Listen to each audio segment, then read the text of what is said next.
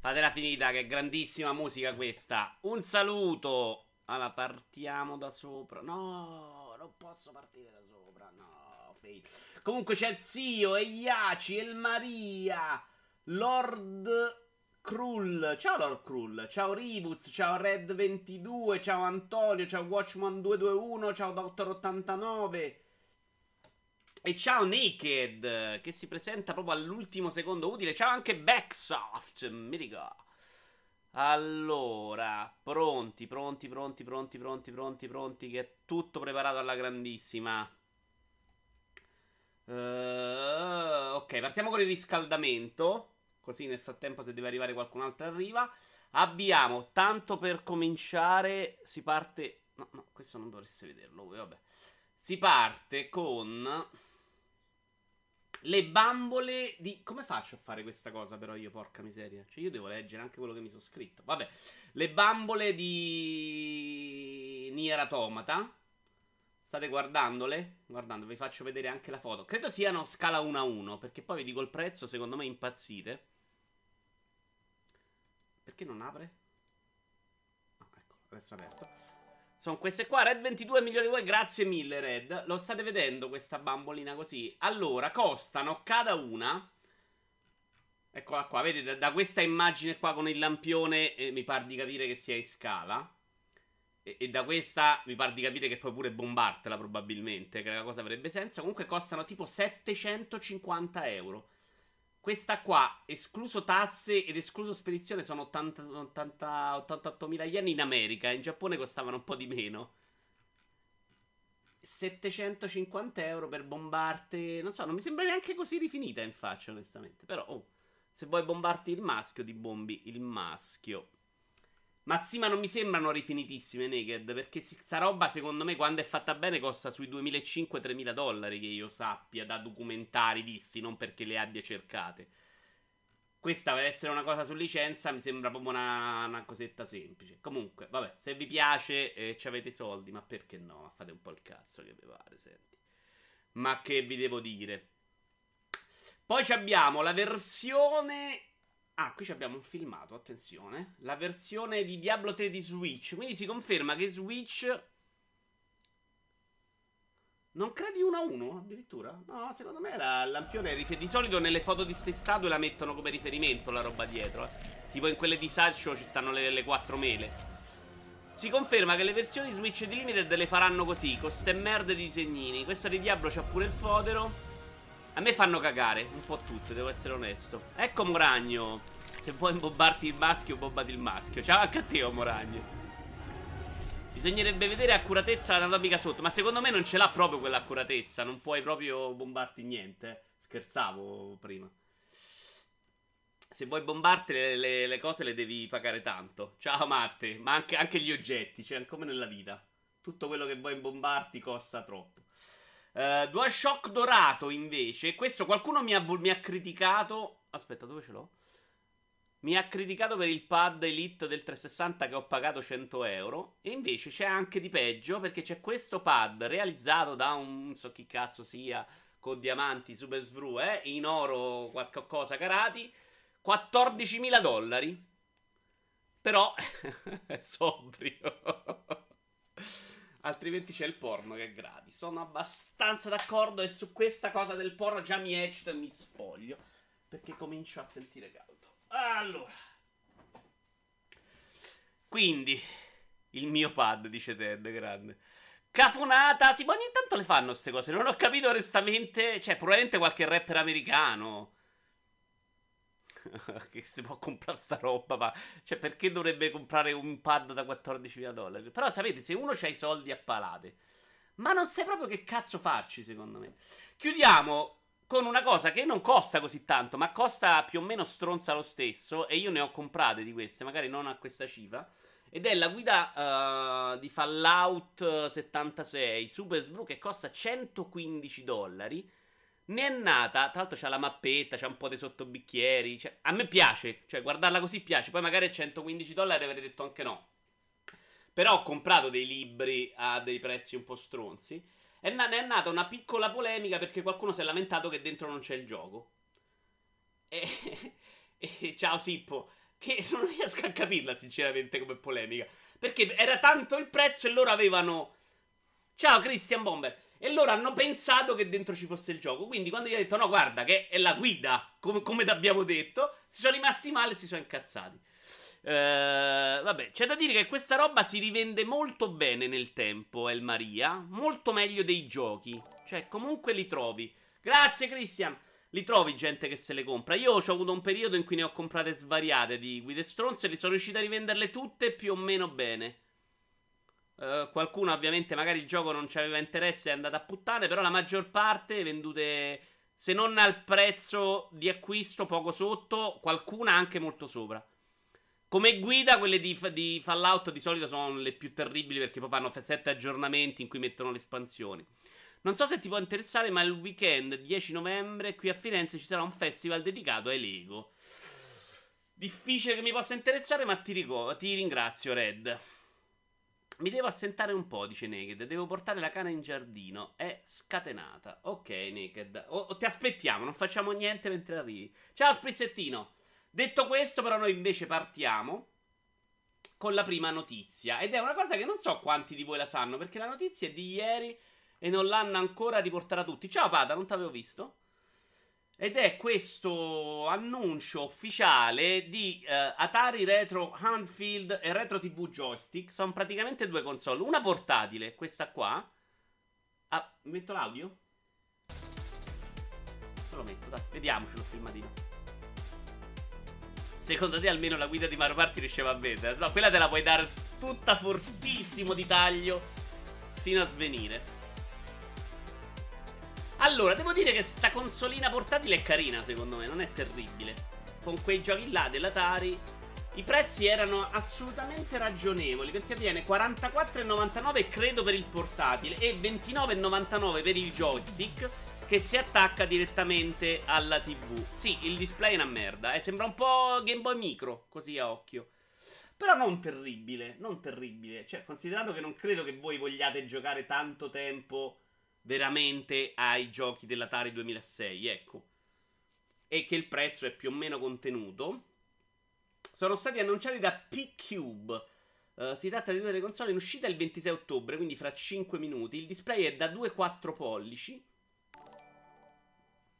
Ciao Team The Games Zero, benvenuto tra noi, manco gratis, dice Rius. Ma più che altro non si sa ancora niente degli altri 15 giochi della PlayStation Mini. Io ho fatto il pre-order. Ma se mi cannano i 15 giochi, lo annullo. Solo che se non, non, li annunciano, io mi scordo di annullare il pre-order e me lo ritrovo in mezzo ai piedi. Uh, tra l'altro, adesso che siamo un po' di più, vi dico che è arrivato l'amibo di Soler di Dark Souls e devo metterlo in palio. Devo farmi venire in mente come farlo. Vorrei farlo semplicemente per i follow. Quindi non è possibile che oggi faccio partire anche quel concorso. Va bene, questa ce la siamo sbricata velocemente. Andiamo con il secondo argomento. Non, inter- non mi interessa granché. Prenotato, ha detto Ted. Grande Ted. Ah, ma PlayStation Mini. Ah, sì, anch'io. Gli utenti avranno modo di testare il servizio? No, attenzione, manca il titolo. Vabbè, e questo è il nuovo servizio di Microsoft che si chiama uh, Project X Cloud. È una, qualche notizia della settimana scorsa. Scusate, ma settimana scorsa c'erano poche news e li abbiamo accorpate in questa settimana. Iaci dice: Carina, i giochi VCS sono al limite pure per gli amanti del retro gaming. Ah, ok. Sta cosa delle console retro direi che sta funzionando. Loro hanno dei costi di sviluppo bassissimi e trovano una piccola nicchia di mercato che gli ripaga le spese. Poi ci sono Nintendo e Sony e tirare avanti. 40 euro però ci stanno. 40 dollari in realtà, i prezzi europei non li so. Uh, quindi la notizia è del servizio di Microsoft di giochi streaming che permetterà di giocare anche su telefono e iPad i giochi per PC. Il software, traduzione di www.giuto47.it il software includerà la possibilità di giocare semplicemente con dei comandi a schermo. Gli sviluppatori stanno lavorando sodo per ridurre al minimo la latenza, che è il più grande dubbio che abbiamo per quanto riguarda il videogioco in streaming. Non si sa molto di più, eh, tranne che in America partirà a breve una beta. Questa cosa dei controlli a schermo su iPad mi fa un po' preoccupare, sinceramente, perché se devono lavorarci eh, boh, li spaventi troppo, secondo me, gli sviluppatori. E soprattutto, se avete giocato a qualsiasi cosa su iPad, avete capito che questa cosa dei controlli a schermo non funzionano proprio touch. Cioè, sti cazzo di persone che fanno i tablet, mettessero due accrocchi di lato che fanno diventare un iPad, un, un pad, insomma, un tablet, un cellulare, uno, swi- cioè uno Switch e, e ci giochi, cioè così è ridicolo. Ma Microsoft alla ha comprato Obsidian, ne parliamo dopo. C'è la news, in realtà non è ancora ufficiale, ma sembrerebbe proprio di sì. Il progetto serve a non far impallare Windows. In realtà c'è da dire che i giochi recenti eh, di Microsoft vanno benissimo. Cioè, Forza Horizon su PC eh, 4 è probabilmente il gioco più stabile che abbia mai provato su PC. Quindi non è detto che loro, i loro non li sappiano fare, eh. C'è da dire che gli, alcuni anni Windows Store era terrificante. Adesso il download è lentissimo. Però quando l'hai scaricato il gioco parte bene. I problemi sono altri. Se li paghi bene, vai tranquillo che si faranno passare la paura. Dice Red. Di che minchia parli? I controlli. Ah, ok. Della latenza, dici tu. I controlli a schermo puoi spenderci milioni di ricerca e sviluppo, ma secondo me non si andrà mai da nessuna parte. Sono d'accordo, però questa deve essere una possibilità. Perché poi fondamentalmente se tu dai la possibilità di giocarlo su iPad non puoi dire no, per forza i controlli secondo me. Loro hanno sta paura. Però preferivo che dicessero sì, per forza i controlli. Uh, però chiaramente si potrà fare anche col controller, quindi è proprio una cosa in più. Magari c'è qualche gioco uh, tipo che ne so, Halo Wars col touchscreen funziona persino meglio, perché no? Microsoft fa uscire un gioco ogni 500 anni, ci manca pure che steccano a svilupparli sul loro sistema operativo, dice Pata. Vabbè, però questa cosa sta cambiando, dai. Allora, passiamo al primo annuncio. Non state dicendo molto sullo streaming, ma anche perché di questa notizia non si sa tantissimo ancora. Uh, vediamo se uscirà qualche notizia a breve. Ci dovrebbe essere l'evento Microsoft che avevano sospeso per qualche anno, che è l'X qualcosa, che si terrà a Città del Messico, in cui secondo me avremo qualche novità, tra cui uh, quella di Obsidian. Questo è il primo annuncio di giornata ed è Borderlands 2 VR, signori. Ce lo guardiamo. E aspettate che vi faccio pure un'altra cosa adesso, guarda. Ma... No, toppato, cazzo. Dovevo... Beh, bravo a me, alla regia. Se volete farlo anche voi l'applauso a casa, fatelo tranquillamente. Ciao, Watchman! Non ti ho salutato prima? Allora, devo dire che è un gioco di cui se mi annunci domani ehm, Borderlands 3 non me ne frega veramente un cazzo. E credo che loro abbiano un po' paura a farlo uscire perché sono tutti convinti che questo gioco sia in sviluppo da anni, e... però ancora non lo annunciano. Questo War mi interessa un po' di più perché poi sembra bellino da vedere, però boh, io sono stato un po' scottato dal 2. Ma anche Forza Horizon e Forza Motorsport possono funzionare bene su tablet. Bisogna vedere quanto lo faranno pagare questo servizio di Steam. Chiaro, Beck, se c'è da vedere tutto. Secondo te il fatto che le nuove console chiuderanno quasi sicuramente la fibra smorrà un po' il mercato delle telecomunicazioni in Italia? Dai, il mercato si sta un po' muovendo a prescindere, secondo me. Non è vero che è proprio staticissimo. Siamo un po' indietro rispetto ad altri paesi, ma il gap, secondo me, lo recuperi proprio difficilmente. Qualcosa si è mosso negli ultimi periodi. Eh, quindi, boh, speriamo. Però è difficile dirlo. Cioè, secondo me, che delle nuove console ne frega abbastanza un cazzo. Eh. Allora, tac. Madonna, che regia, è incredibile. Sì, stessa cosa io, non me ne può fregare di meno di Borderlands 3. È un peccato perché loro hanno fatto quella cannata incredibile con l'ultimo gioco uscito, non possono più sbagliare niente e quindi se la stanno un po', secondo me, stanno morendo di paura sul prossimo passo. Parlando proprio di nuova generazione, PlayStation 5 per il presidente di Sony un nuovo hardware è necessario. Qui intanto vi faccio vedere delle demo grafiche di PlayStation 5 in esclusiva. C'è un tizio su YouTube che ha messo PlayStation 5 demografica in esclusiva e ha fatto 1.750.000 visualizzazioni, tacci sua. È passato abbastanza tempo da Borderlands 2 che inizio ad avere voglia del 3. No, io sono arrivato proprio distrutto dal 2. Cioè, mi aveva rotto veramente. Era lunghissimo. Secondo me, se durava meno, magari lo, pati... lo pativo meno. Già adesso stanno facendo lavoro un po' in tutta Italia per la fibra. C'è Ce l'ho pure io adesso che vivo in una frazione che non arriva a 2000 abitanti. Sì, Elma, ma è più facile che arrivi a te che arrivi in alcune zone, per esempio, della grande città. Uh, però dai, qualcosina stanno facendo, dai. Secondo il Financial Times, praticamente c'è stato il presidente di Sony, che adesso non mi ricordo neanche il nome, chi cazzo è, vabbè, è lui. Se volete ve lo cerco il nome. Questa è una notizia di multiplayer.it. Lo sapete voi il presidente Sony? Lo sapete voi? No, ma sono finte, Ted, non te citare. Sono dei render a cazzo, non è PlayStation 5. non ti eccitare, che è finto, cazzo, pensavo si capisce.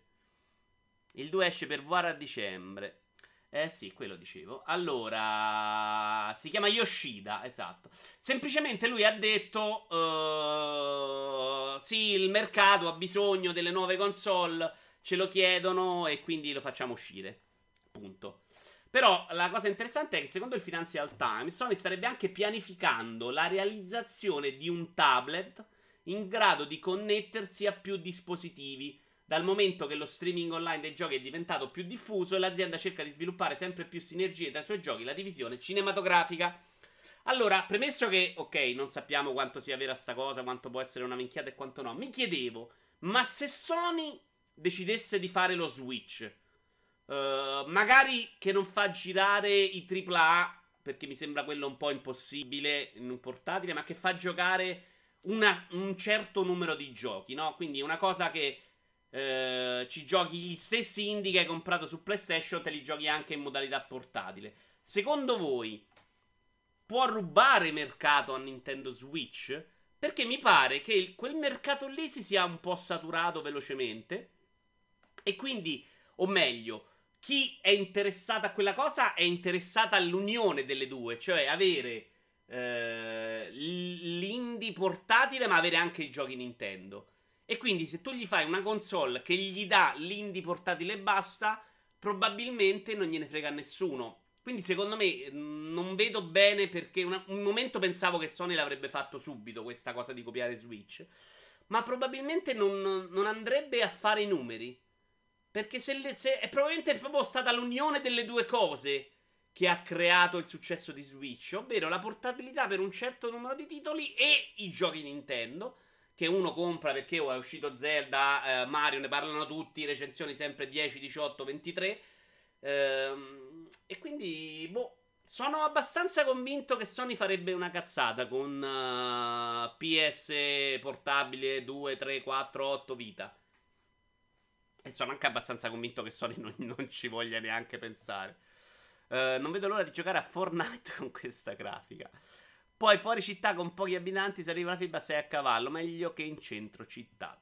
Non credo che Sony tenterà di andare dietro al successo di Switch, dopotutto con PS4 gli sta andando benissimo. È vero, Beck, però ha approfittato di un momento di vuoto clamoroso, perché lei aveva perso tanto terreno nella generazione PS3 360, ma tanto tanto, eh, aveva perso tante esclusive di tanti giochi che prima erano solo PlayStation ed erano diventati multipiatta. E aveva perso i numeri. Cioè, addirittura c'è stato un momento che lei sul mercato era la terza. C'era 360 che andava meglio e c'era Wii che andava meglio. Poi il Wii l'hanno un po' scavalcato tutti sul, sul totale dei numeri. Mm, eh, poi PS4 è stata lanciata, ma One si è suicidata e c'è stato Wii U, che eh, praticamente non c'è stata concorrenza. Quindi secondo me Sony non può neanche stare tranquillissima sui suoi passi, perché poi il primo periodo loro arrivano senza grandi esclusive quello che sta facendo Microsoft è riproporre mille esclusive, eh, cioè riprovarci quantomeno a fare le esclusive, e quindi sarà secondo me più aggressiva. E quindi non lo so, secondo me è... prossima generazione è molto più interessante di questo. Ma credo che convenga a nessuno andare a rompere i coglioni al settore di Switch, che fa grandi numeri sul, secondo me, a sensazione, ma che poi il mercato lo smuove relativamente, visto che non se lo sta inculando nessuno dei grandi. Non lo so, con le portatili finora gli è andata male, però un, un ibrido molto più potente di Switch potrebbe eh, rosicchiare posizioni. Aspetta, Iaci, se esce la, lo Switch vero di Sony, cioè che tutti i giochi PlayStation 5 te li giochi su portatili, gli rompe il culo Switch, secondo me. Cioè diventa la console che vende l'ira di Dio. Ma mi sembra proprio difficile che si riesca a fare quella roba là, capite, no? Puoi fare una generazione indietro, forse, secondo me. Per me autunno 2020 escono le nuove console. Allora, stiamo andando al 2019. Autunno, sì, eh, dicembre, ottobre-dicembre del 2020. Siamo abbastanza d'accordo. Allora, passiamo alla politica, signori. E chi c'è qua? Uh, Bolsomito 2K18 arriva su Steam. Consente di ammazzare gay, neri e donne. Tra l'altro, mi pare che questo gioco se la prende sui ebrei, se la prende un po' con tutti. Uh, nulla si salva dalla furia nazi conformista di quest'uomo che combatte per il ripristino dei veri valori morali della sua nazione messi in discussione da tutte le minoranze del globo. Aspetta che ve lo faccio vedere. Il gioco pare anche discretamente orribile. Il punto qual è però? Che eh, la prima mia reazione è stata ok, Steam deve mettere una censura a questi giochi, non va bene che ci siano, proprio che siano in vendita.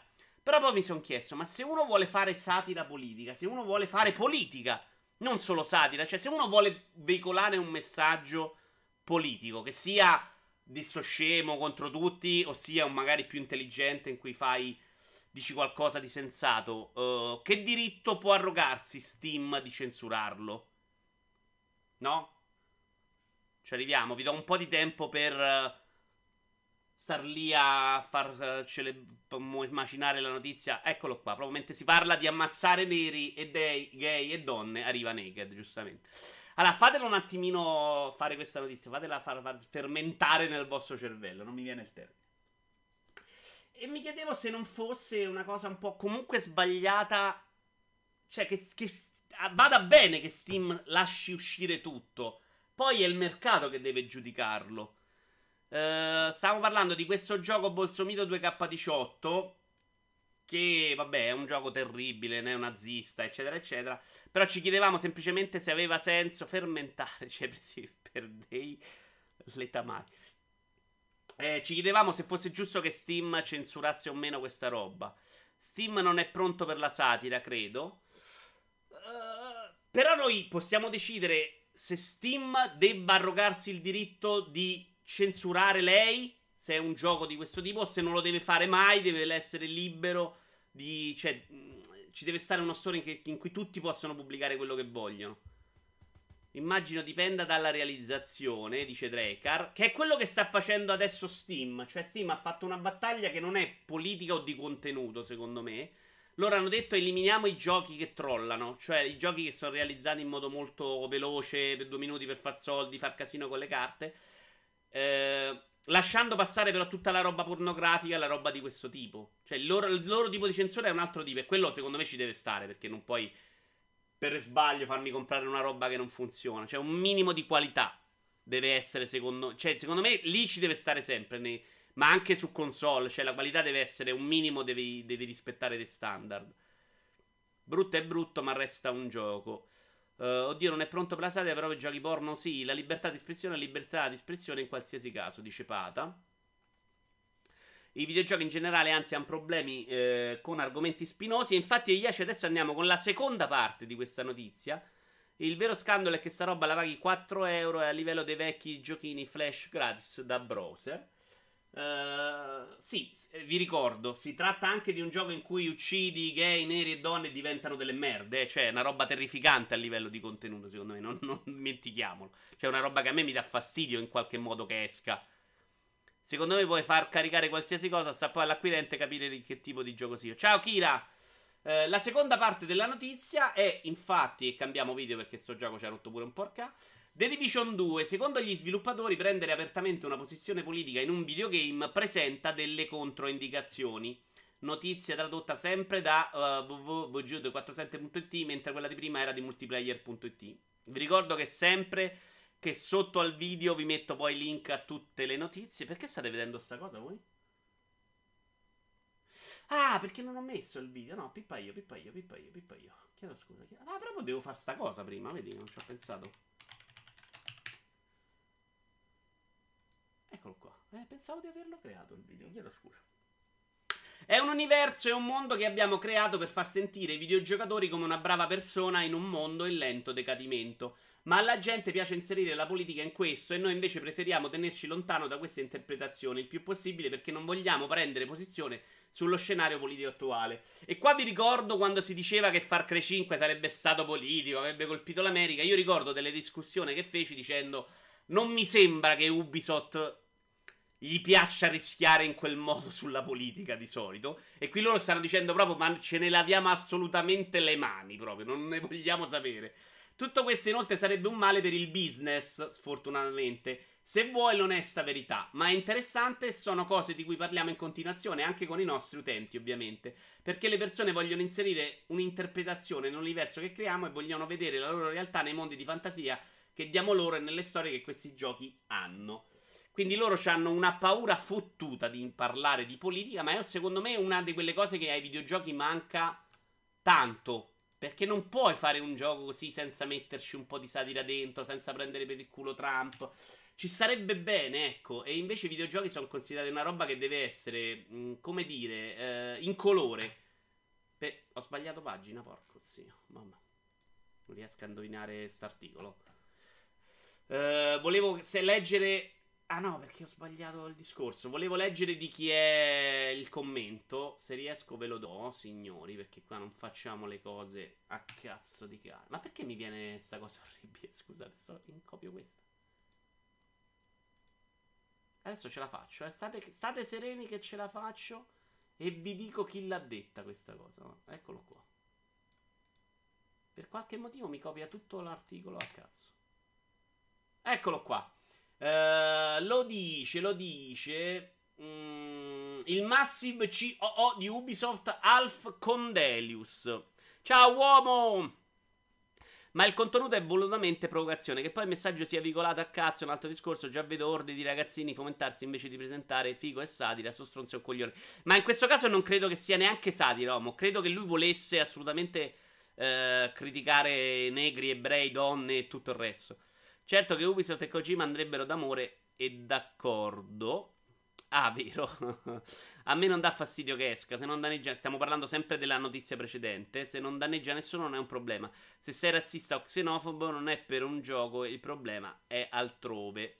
Siamo donne, oltre al video c'è di più. Di che si parla? Ora si parlava di politica nei videogame. È vero, Drake, però è pure vero che se queste cose tu le fai veicolare. Perché altrimenti andrebbe bene anche fare i raduni neonazisti in piazza, andrebbe bene tutto. Se dai la possibilità ai rincoglioniti di mettersi insieme, quelle idee, secondo me, in qualche modo guadagnano pubblico, guadagna massa. Cioè, se fai poi magari un bel videogioco con quei temi, è capace che ti porti, che crei tu un nazista in più. Ecco perché secondo me poi a livello di legge certe cose vanno un po' bloccate, no? Eh, altrimenti va bene tutto. Cioè, se ci nascondiamo dietro la libertà d'espressione possiamo fare qualsiasi cosa e secondo me c'è un po' un limite. La paura magari è dovuta anche al fatto, dice Matte, Crash, di escludere una parte di possibile utenza, quella criticata nel videogioco. Assolutamente, Matte, la loro paura è assolutamente quella. È proprio di non... Però, chiaro che questa cosa vale per qualsiasi opera, no? Quindi quello che faremo noi in futuro, perché non devi criticare nessuno, è continuare a vedere film Marvel e videogiochi Ubisoft. Non inteso come videogioco Ubisoft, ma come AAA. Anche Sony fa più o meno la stessa cosa. Invece la roba bella che io ricordo nella mia vita. Grazie Logan. Uh, che martedì, mercoledì prossimo dovrebbe essere eh, online il suo episodio di Noi giochiamo and Friends. Uh, le cose belle nella mia vita la prendevano una posizione. Uh, vuoi sul passato o vuoi sul futuro, no? I bei film che ho visto nella mia vita e che li ricordo non l'hanno presa una posizione. Cioè, Schindler List la prende una posizione. Non è vero che sta lì no, questa roba non la tocco, allora facciamo il film sui supereroi Marvel, no? Ma anche i, fu- i, i, fumetti Marvel la prendevano una posizione sulla politica del momento. Esatto, se non sarebbe legale l'apologia al fascismo, dice uomo, la libertà di espressione si ferma quando le espressioni prevedono costrizione. Puoi promulgare le tue idee, ma se la base di queste idee è limitare gli altri, diventa ingestibile. È un discorso molto complicato, ma io sono un discorso sono un po', come dire, molto meno libertario di altri. Eh, cioè, le bloccherei le persone, perché le persone se le lasci libere sono stronze. Siamo umani, non possiamo essere neutrali in ogni nostro singolo aspetto. È giusto che in un gioco ci sia un punto di vista che magari non condividiamo. Il problema, Drekar, sai qual è? Che se la gente no, ormai non è d'accordo con la tua opinione, non ti compra. Se, ma non solo quello, eh, se tu scrivi una recensione in cui non sei d'accordo, la gente non va più a leggere quel sito. Capisci che poi devi mm, rendere tutto più neutro, no? E gli togli però la spinta, la spinta emotiva, la spinta emozionale, perché devi essere tutta una roba senza fare incazzare nessuno in un periodo in cui la sensibilità è settata un po', un po troppo in alto e, e secondo me ci esce poca roba interessante. Purtroppo il videogioco, dice Iaci, è ancora immaturo su certi argomenti. Probabilmente anche il pubblico dei videogiochi lo è. Uh, sai che credo, temo che non sia un problema solo di videogiochi? Se, credo sia un problema di un prodotto di massa. Cioè, oggi il prodotto di massa in generale non può permettersi di prendere posizione. Eh, esattamente come la, la, posizione magari esce più nel film piccolo, noi abbiamo i videogiochi piccoli che possono fare questa cosa, negli indie, quelli magari che trovi gratis su PC, dove magari si parla anche di politica. Tutti hanno il diritto di eh, sfilare per strada, dice Naked, anche con la svastica. Sta la gente trarne le dovute conclusioni.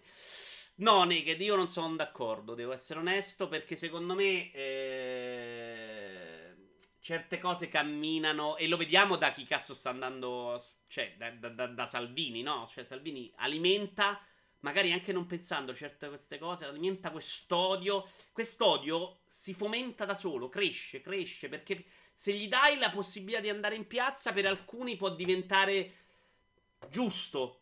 Mm, capito? Nel momento in cui è una cosa che si può fare, allora non è per forza sbagliato. Se non metti quel paletto, secondo me gli dai Uh, beh, non ci hanno messo proprio lui, però. Eh. Lui ce l'hanno messa un po' di meno e, e, e parla andando a stimolare i problemi della gente, come dire. Ma il, resta il fatto è certo, se la gente fosse sana di mente, naked, questo problema non ci sarebbe. Però la storia ci ha dimostrato che la gente non è sana di mente mai nella vita. Cioè, non, Credo che questa una lezione la dovremmo avere imparata. Cioè, continuare a credere che gli esseri umani possano migliorare, secondo me, non, non funziona. Il problema è che ci vorrebbe una legge che eh, regolamenta la libertà d'espressione a livello informazione, ma purtroppo non è così. Infatti, in America puoi comprare prodotti a sfondo nazista tranquillamente perché la libertà viene prima di tutto, dice Pata. Uh, censurare non serve a un cazzo, dice Naked. Ciao Gogul! Rispediamo i laziali a casa loro a Frosinone. Questa era cattivissima, pata. Uh, forzare le persone a comportarsi bene è sempre meno efficiente che farle capire cosa è corretto cosa no. Sì, uh, sono d'accordo. Cioè, dovresti investire, investire, secondo me, meglio sulla scuola, sull'informazione. Io sono convinto che un modo sarebbe fargli vedere Norimberga, il processo di Norimberga, tipo 8 ore al giorno per 12 anni poi li fai cominci, nei superiori li cominci a far studiare matematica. Perché ti servirà più que- a noi. Come popolo umano servirebbe più una persona civile che una persona che sa fare i conti, capite? Perché tutto sommato oggi li fai con la calcolatrice. Però se quella persona sa fare matematica eh, a mente, non con la calcolatrice, cosa che tra l'altro uscendo dalla scuola non la sa fare nessuno, tra, mettiamoci anche questo. Probabilmente un pessimo cittadino fa più danni di uno che, che non sa le tabelline. Ecco. I videogiochi ancora vengono presi di mira per la violenza o le scene adulte. In realtà molto meno Moragno, secondo me. Cosa che negli ultimi, eh, negli altri media non avviene più da tempo, se è mai avvenuto. È assolutamente avvenuto Moragno. Ma di brutto, brutto, brutto. La cinema e televisione hanno avuto una lotta di censura che i videogiochi non l'hanno, non l'hanno mai avuto. I videogiochi hanno avuto un po' di chiacchiere, ma non sono mai stati bloccati. Cioè, in televisione c'erano Uh, I gruppi uh, in America, ricordo di aver letto anche un libro, insomma, c'erano la persona dietro che era quella che, che, che doveva decidere cosa fare o no, che bloccava le parole, tagliavano i testi, licenziavano le persone, cioè ti cacciavano pure se pensavano che era un messaggio vagamente comunista. Alle 14.30 come al solito, Google. Verissimo, basta vedere la situazione attuale. Solo pochi anni fa uno aveva remore a far, usci- a far uscire razzista in pubblico. Assolutamente, Yashi. Il problema è questo. Ora col nuovo governo si gente legittimato, non si fa più problemi. Ma come una legge per regolamentare la libertà d'espressione? Chi decide chi ha torto e chi ha ragione? Ma stiamo scherzando? No, io non sono per. L... Vabbè, ce l'abbiamo in realtà, eh. Cioè, la legge è apologia del fascismo. Fare una legge naked in cui dici che non puoi andare in piazza a dire che, che va bene sterminare una, una, razza o una religione, secondo me si può fare. Possiamo deciderlo demotra- democraticamente che non sia una roba fo- folle.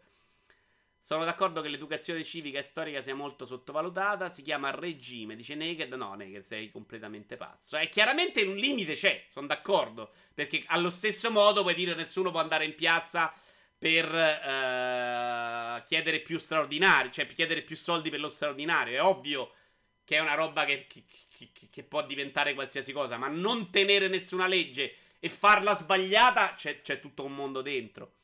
Il bello è che la maggior parte della gente adesso non sa fare né conti né essere civile. Pata, questo è cazzo, è vero, sì.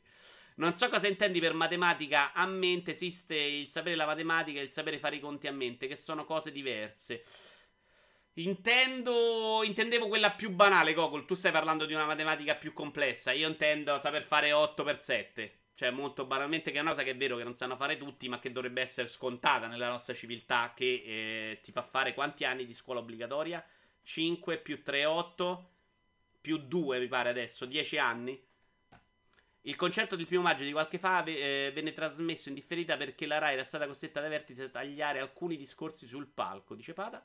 La libertà di espressione non si tocca, però i... idea non significa immunità su quanto comunichi.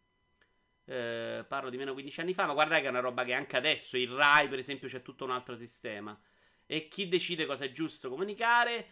il buon senso, che dallo stesso modo come decidiamo però cosa è legale e cosa non è legale. Dai, la stai facendo secondo me troppo... 5 più 3 più 2 o 5. Non è così, dice Naked. Va bene, ci sta. Eh, abbiamo opinioni diverse, ma no, non stiamo più legando ai videogiochi. Eh, il messaggio di James Cameron. Eh, qui dice un'altra cosa, sempre questo tizio di Ubisoft.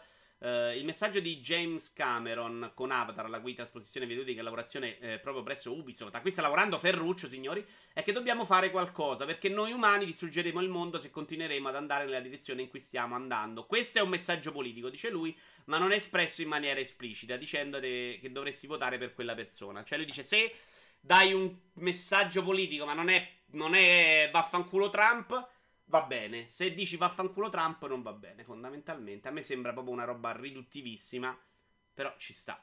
Devo dire che la televisione eh, in America è molto più libera di quanto non sia da parte nostra. Cioè, tutte le televisioni e i personaggi famosi andarono contro Trump e in America il personaggio pubblico prende posizione sull'elezione del presidente. Qua da noi se, se, se un professore ti dice io voto PD, eh, chiamano i carabinieri perché hai preso una, una, hai preso una posizione non va bene, hai provato a destabilizzare i figli, ecco.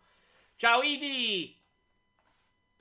Posso solo dire che ho visto la tua live di ieri su Mario Party e devo dire che questi euro dell'online sono soldi spesi benissimo. Continua a veleggiare verso acque giapponesi con il vento popa che io mi tengo i paper dollari in saccoccia. Buon proseguimento splendido. Idi, ieri ti abbiamo pensato perché la mia uh, formula su quel gioco è terribile. Il video di cosa? Perché l'abbiamo bloccato il video?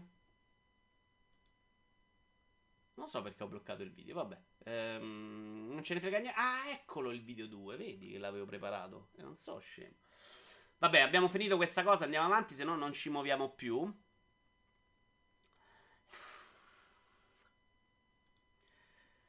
Stessa notizia, il Microsoft Game Studio, l'acquisizione di Obsidian è quasi ultimata secondo Kotaku. Si tratta infatti degli autori di, vabbè lo sappiamo, Knights of the Republic 2, Neverwinter Nights 2, Fallout New Vegas e Pillars of Eternity, tra gli altri. Secondo Kotaku, che cita tre fonti anonime vicino alla questione, l'accordo di acquisizione sarebbe attualmente al 90%, dunque vicino alla chiusura. Se è vero, cosa che non è stata confermata No, non li metto metro, vi metto il top di Obsidian. Se è confermato, secondo me è una notizia importante. Ho sentito tanti dire, eh, vabbè, però Obsidian, sti cazzi, non è grande, ma mi chiedo chi più di Obsidian. Tra l'altro non citano il gioco di South Park tra le cose migliori che hanno fatto, che secondo me invece è una meraviglia.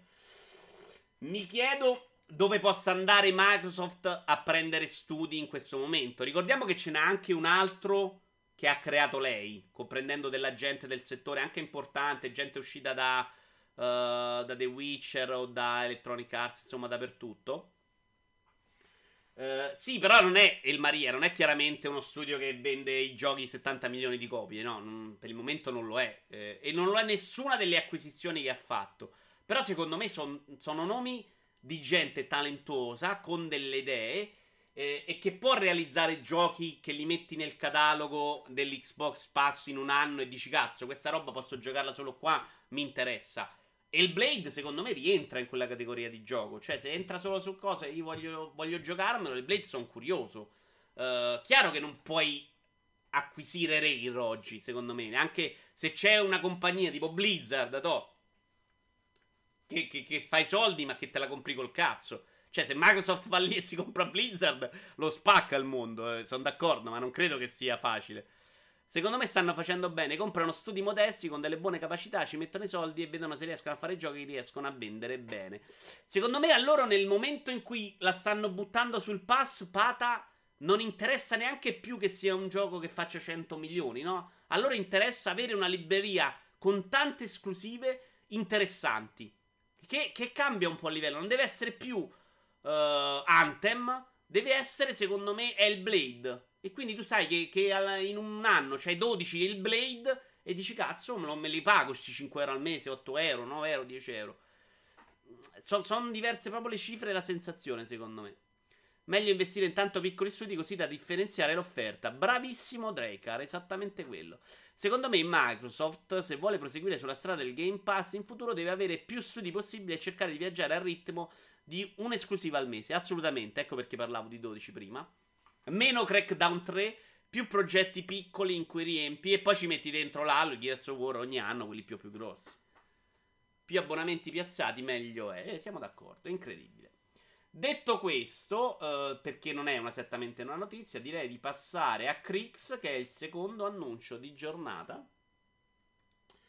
Però, che è bellissimo questo. Aspetta, non mi ricordo qual è però, sapete?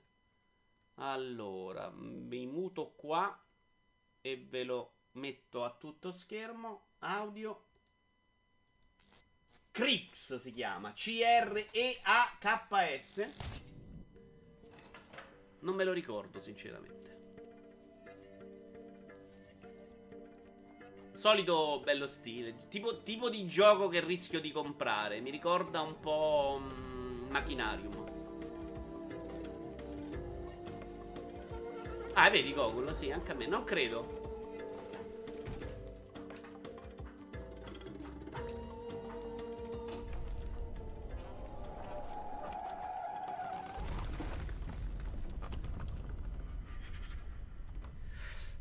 Tipo a Microsoft, non gli converrebbe cercare di convincere anche qualche studio grosso a fare un'esclusiva per loro, tipo il nuovo Splinter Cell? Uh, sì, poi in realtà questa cosa secondo me non, uh, non funziona più, sai?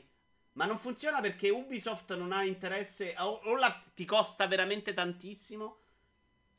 E rischi che magari la gente ne, è meno interessata a Splinter Cell. Devi, devi, andare a spendere tanti soldi. Ubisoft ha tutto l'interesse di farlo uscire su più piattaforme. A me basta che Microsoft continui a, a far fare Obsidian le loro toni pizzate. Dice il Maria. Sai, questa cosa credo abbastanza sì. Credo che Microsoft abbia tutto l'interesse a far lavorare questi studi un po' per cazzo loro. Non credo che vedremo delle situazioni in stile Electronic Arts, a meno che mm, Microsoft non ricambia completamente la gestione e rimpazzisce e magari fa uscire eh, Xbox Scarlet con due telecamere perché sono scemi. Questo è uno di quei giochi che vedrei bene nelle live di Antonio. Amanita Design dice Doctor. Ah sì, è loro? Ah, infatti, allora sì, si vedeva. In effetti è interessante anche per gli studi sta storia del Game Pass, non avere più spada di Damocle di dover vendere X milioni di copie per rientrare, ma solo di far gioco interessante potrebbe permettere di usare con giochi EP più originali. Yashi, questo non col pass, se ti compra Microsoft, perché se stai da solo devi comunque venderlo, cioè devi comunque trovare il modo di inserirti, ecco. Ottava notizia, questa non è una vera notizia, e quindi ho messo un video che... Ah no. Scusate, ma devo togliere questo. Ormai sono diventato veramente un fenomeno.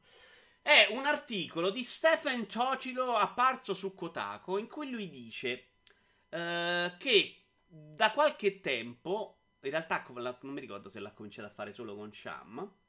Uh, se a tempo lui dice mi, mi gioco il gioco le prime due ore e poi lo ricomincio. Perché eh, una volta che hai imparato le meccaniche, anche le prime ore diventano assolutamente. Eh, qualche articolo interessante c'è su Kotaku, eh, ma non ho capito perché lo odiate così tanto.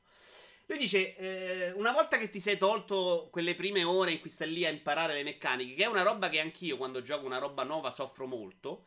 Uh, ti gusti di più anche le ore iniziali. E in questo modo Non si dice chasm. Eh, sono lo sbagliatore, Antonio. Come si dice? Scrivimelo bene. Eh, ed è una cosa che secondo me avrebbe anche senso. Uh, tipo Antonio, oggi mi sono visto la sua live iniziale eh, in cui cercava di capire le meccaniche del nuovo gioco della Tour di Paper Please. E secondo me quell'ora io l'avrei sofferta tantissimo a, a giocarla io. Magari se la, se la riprendi potrebbe avere assolutamente senso. Potrei arrivare già con l'idea di cosa è il gioco e soffrire meno. Ecco, questo è Dead, um, Cells che io ho giocato prima su PC. Quando l'ho iniziato, forse Dead Cells però non è il grande esempio, visto che poi ricominci sempre da capo. Gioco bellissimo, l'ho pure finito. Paper Please dici, Paper Please è piaciuto anche a me. Ma Paper Please è tipo il gioco mio di pitturare i muri, è un gioco di lavorare, con una bella storia. Paper Please state dicendo, ma siete matti, è fantastico Paper Please. O Chasm. Ah, Chasm. Ah, Chasm no, Chasm non mi ha fatto una grandissima impressione. Non lo so, ve l'ha buttata lì, eh, non so cosa ne pensate. Io dico che sta cosa delle prime ore faticose è notevole. Tipo anche Assassin's Creed, che comunque è pensato per raccoglierti lentamente, per farti fare. Le prime ore le vivi meno bene, ti diverti meno perché stai lì a cercare di imparare.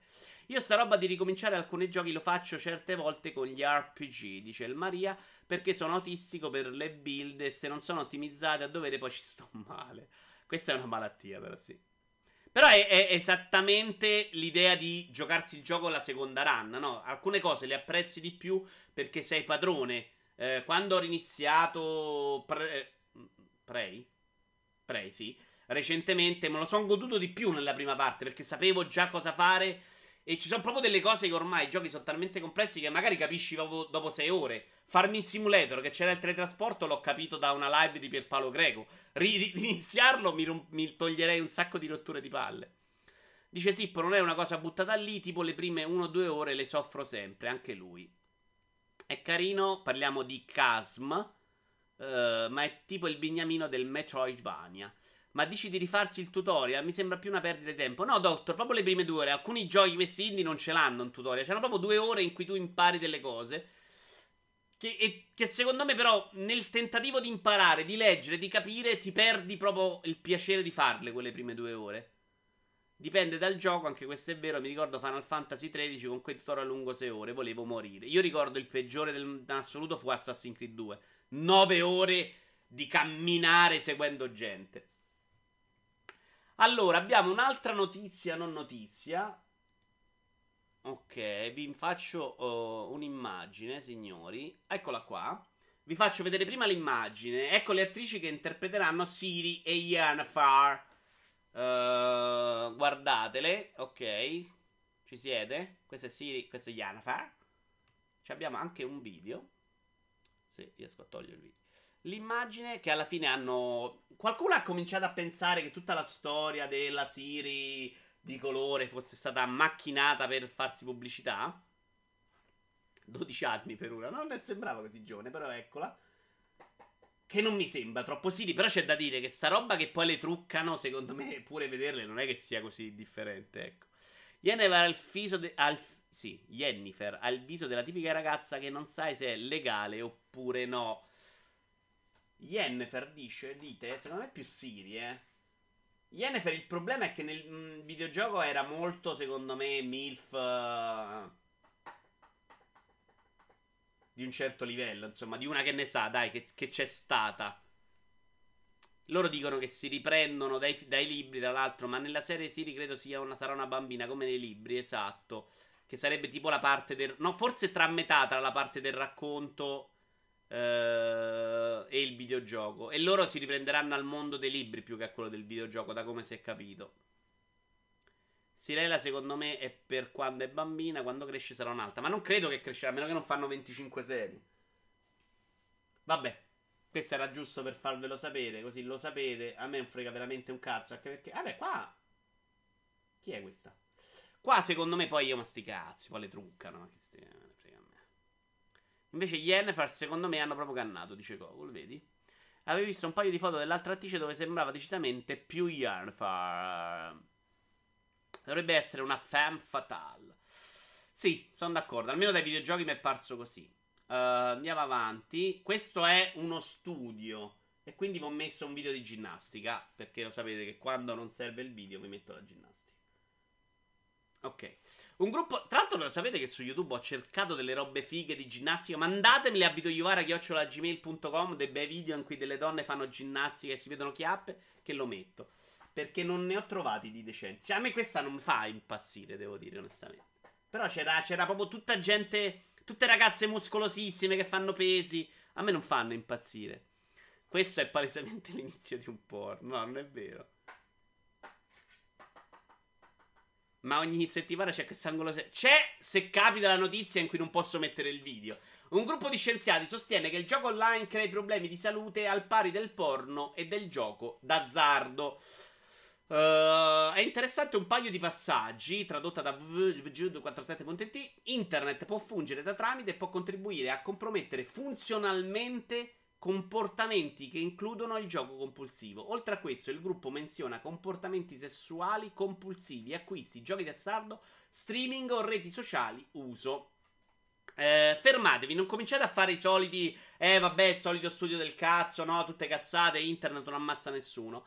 L'internet del gruppo, tuttavia, non è. Eh, l'intento del gruppo, tuttavia, non è demonizzare i videogiochi, ma attirare attenzione sull'uso compulsivo di vari servizi di internet che possono avere un impatto sulla salute mentale delle persone. Perché secondo me continuiamo a sottovalutare certi problemi. Cioè, pensate, vi faccio un esempio, un esempio che anche delle menti semplici come le vostre possono capire, e quindi col porno. Mm, pare, ricordo che era uscita una notizia da qualche parte, che a forza di guardare pornografia, molti ragazzini, ragazzini che sono alle prime armi col sesso, sono convinti che il sesso anale sia una passeggiata, per esempio. E quindi vanno lì e dicono andiamo di sesso anale, che è diventata una cosa molto sdoganata da quando il porno ha riempito le nostre vite in maniera così forte. Una volta non ci andavi dalla tua ragazzetta, era difficile, e se ci andavi te menava o, o te mandava a fanculo. Oggi pare sia diventata una roba in cui sono convinti di andare lì a farsela sciolta e, e, e qualcuno di voi dovrebbe saperlo. Che insomma non è esattamente così. Ma questo è solo un esempio. Cioè, è chiaro che l'esposizione che hanno questi giovani a uh, internet, ai videogiochi, può creare uh, dei meccanismi sbagliati e contorti, no?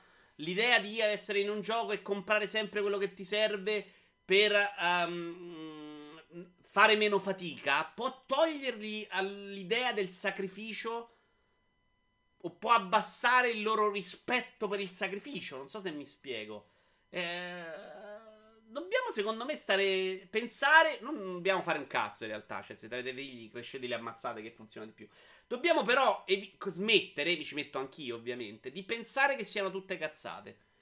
Perché noi siamo cresciuti, probabilmente, tanti di noi. Non so se c'è qualcuno proprio giovane, ma non credo. Siamo cresciuti, secondo me, con un'esposizione diversa a un certo tipo di eh, informazioni, ecco. Cerco Ania Cialotra, l'attrice che interpreterà Jennifer, e ci sono oh, foto più convincenti di quella mostrata. E allora, guardate, siccome posso farlo, eccolo qua, vediamola. Torniamo allora sulla Jennifer. Intanto ho fatto un grande esempio di porno, non avete apprezzato? Eh, come cazzo si copia? Ctrl C da forza da sta chat. Perché possiamo farlo, signori. Possiamo farlo. Uh, uh, uh, Tac. Non mi farai uscire immagini pornografiche? Allora, dov'è che ti sembra più Yennefer a te? Qua. Ci può stare, sì, pure qua. Sì, effettivamente hanno preso una foto in cui sembra Maria Goretti, eh. Vediamo un po', vediamo un po', vediamo un po'. Qua non ci sta male per dire. C'hai ragione, Elma. Mi fanno male gli addominali solo a vederla questa. Vabbè, ma c'è. Madonna, davvero, ma è un'ora che sta tra l'altro a fare questa cosa questa. Stavo per dire che Back in Cell è troppo vecchia, ma in effetti Yennefer ha tipo 100 anni. Sicuramente ci sono attrici migliori, ma non credo possano scegliere a piacimento. Oh. Vabbè, siete fissati su sta cosa, però. Pensavo fosse una news del cazzo. Non importantissima. Comunque, sui scienziati non ve ne frega proprio niente. Tutto un argomento lì impegnativo. E allora ce ne andiamo con il terzo annuncio che è sempre di fitness, signori. Si chiama Fitness Boxing. Annunciato per Nintendo, non è vero, ho sbagliato cosa. Porca puttana. Ho sbagliato video. Eh, lo, lo sistemiamo, lo sistemiamo al volo, lo sistemiamo. Fitness boxing, boxing switch, cazzo! Dai, trovalo! Eccolo qua.